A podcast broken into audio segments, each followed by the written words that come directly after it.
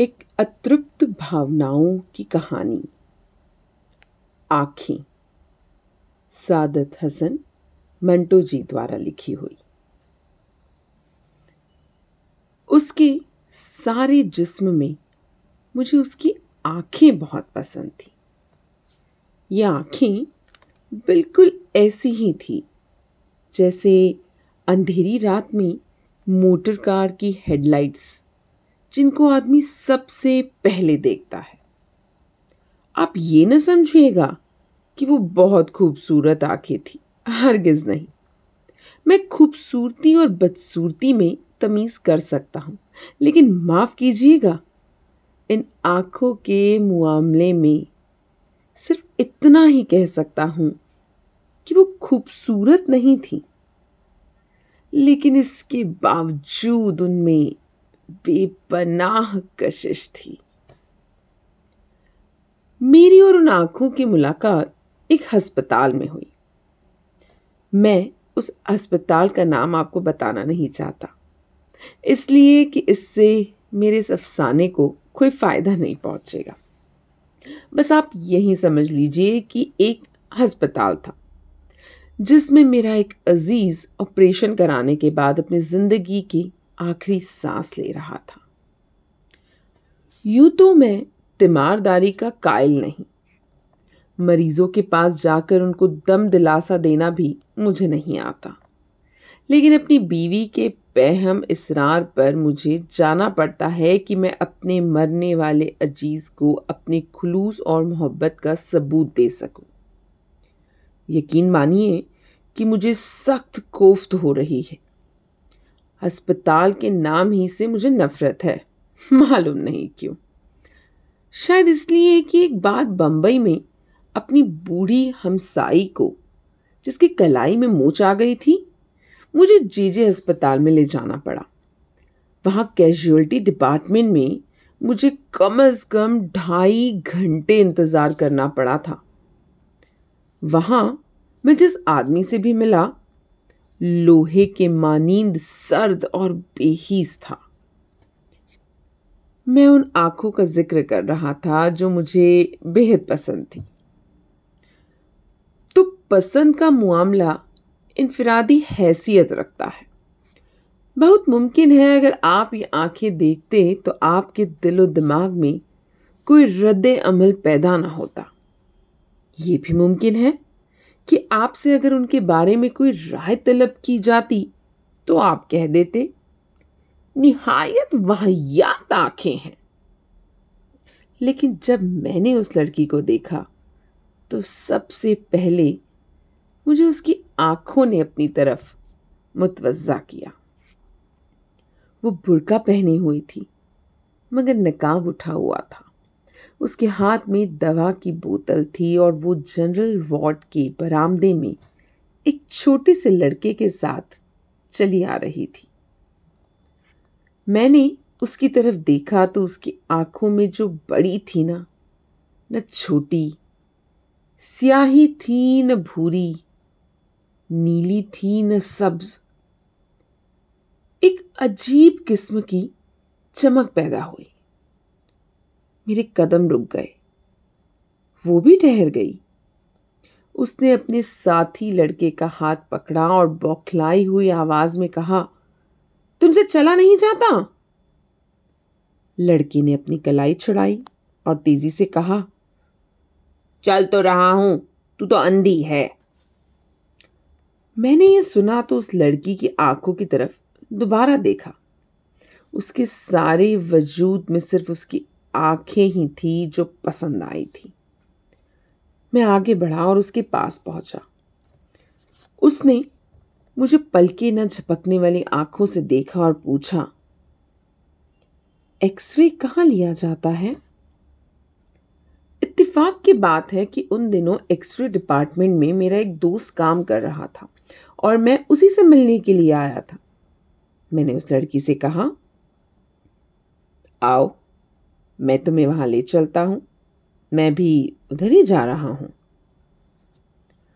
लड़की ने अपने साथी लड़के का हाथ पकड़ा और मेरे साथ चल पड़ी। मैंने डॉक्टर सादिक को पूछा तो मालूम हुआ कि वो एक्सरे लेने में मसरूफ़ है। दरवाज़ा बंद था और बाहर मरीजों की भीड़ लगी थी। मैंने दरवाज़ा खटखटाया। अंदर से तेज और तुंद आवाज़ आई कौन है? दरवाज़ा मत ठोको। लेकिन मैंने फिर दस्तक दी। दरवाज़ा खुला और डॉक्टर सादिक मुझे गाली देते देते रह गया। ओह आ तुम हो? हाँ भाई, मैं तुमसे मिलने आया था। दफ्तर में गया तो मालूम हुआ कि तुम यहाँ हो। हम्म आ जाओ अंदर। मैंने लड़की की तरफ़ देखा और उससे कहा, आओ लेकिन लड़की को बाहर ही रहने दो। डॉक्टर सादिक ने हौले से मुझसे पूछा, कौन है ये?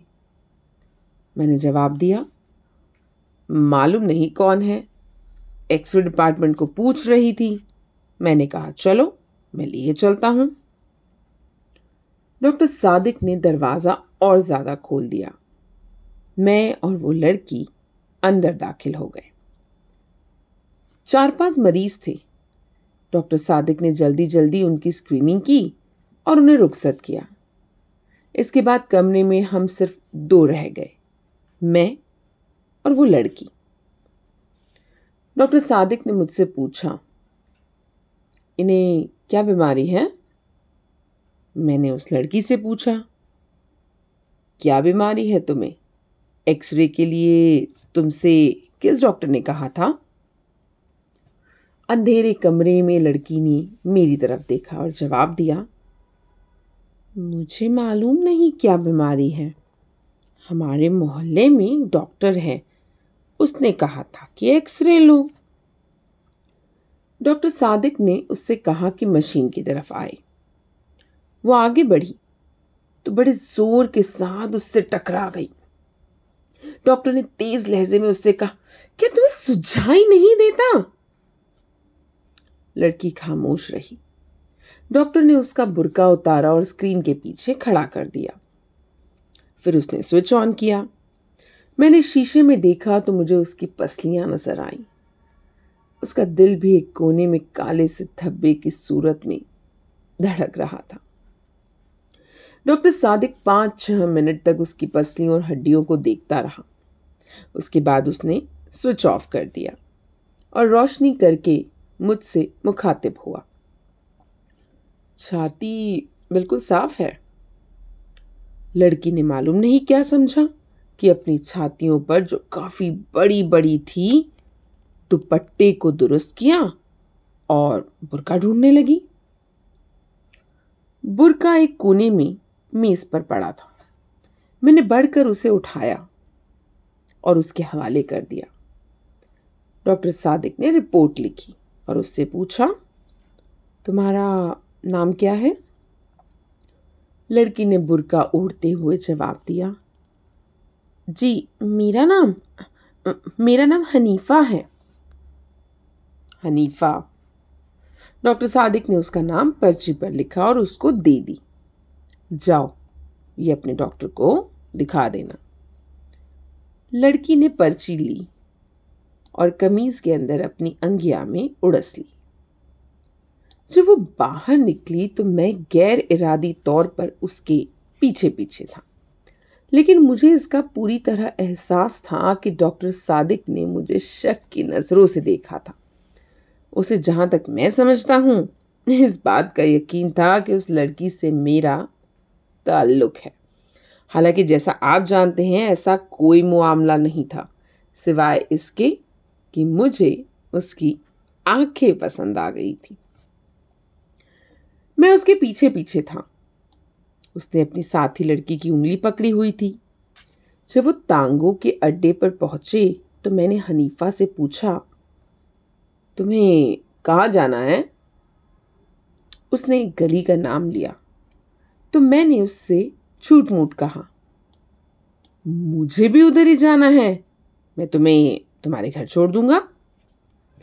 मैंने जब उसका हाथ पकड़कर तांगे में बिठाया तो मुझे महसूस हुआ कि मेरी आँखें एक्स रीच का शीशा बन गई हैं। मुझे उसका गोश्त पोस्ट दिखाई नहीं देता था, सिर्फ़ ढांचा नज़र आता था, लेकिन उसकी आँखें वो बिल्कुल साबित सालिम थी, जिनमें बेपनाह कशिश थी। मेरा जी चाहता था कि उसके साथ बैठूं, लेकिन ये सोचकर कोई देख लेगा। मैंने उसके साथी लड़के को उसके साथ बिठा दिया और आप अगली नशिस्त पर बैठ गया। मैं मैं सादत हसन मंटो हूँ। मंटो? ये मंटो क्या हुआ? कश्मीरियों की एक जात है। हम भी कश्मीरी हैं। अच्छा हम कुंगदाइस हैं। मैंने मुड़कर उससे कहा, ये तो बहुत ऊँची जात है।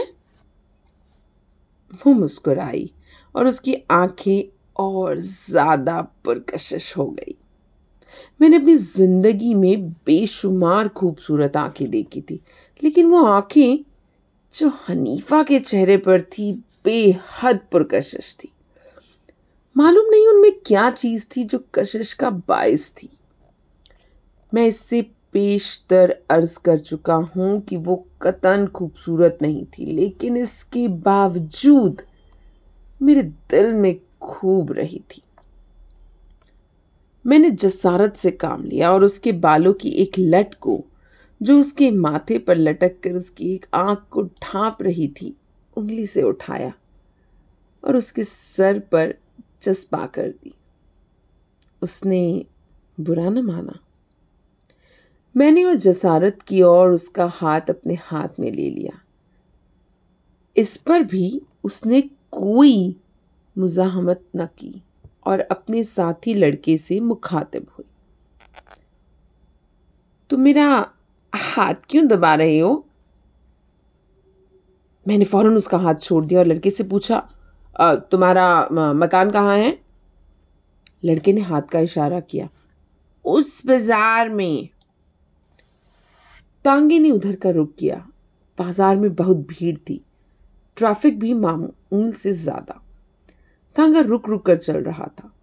सड़क में चूँकि गड्ढे थे, इसलिए ज़ोर के धचके लग रहे थे।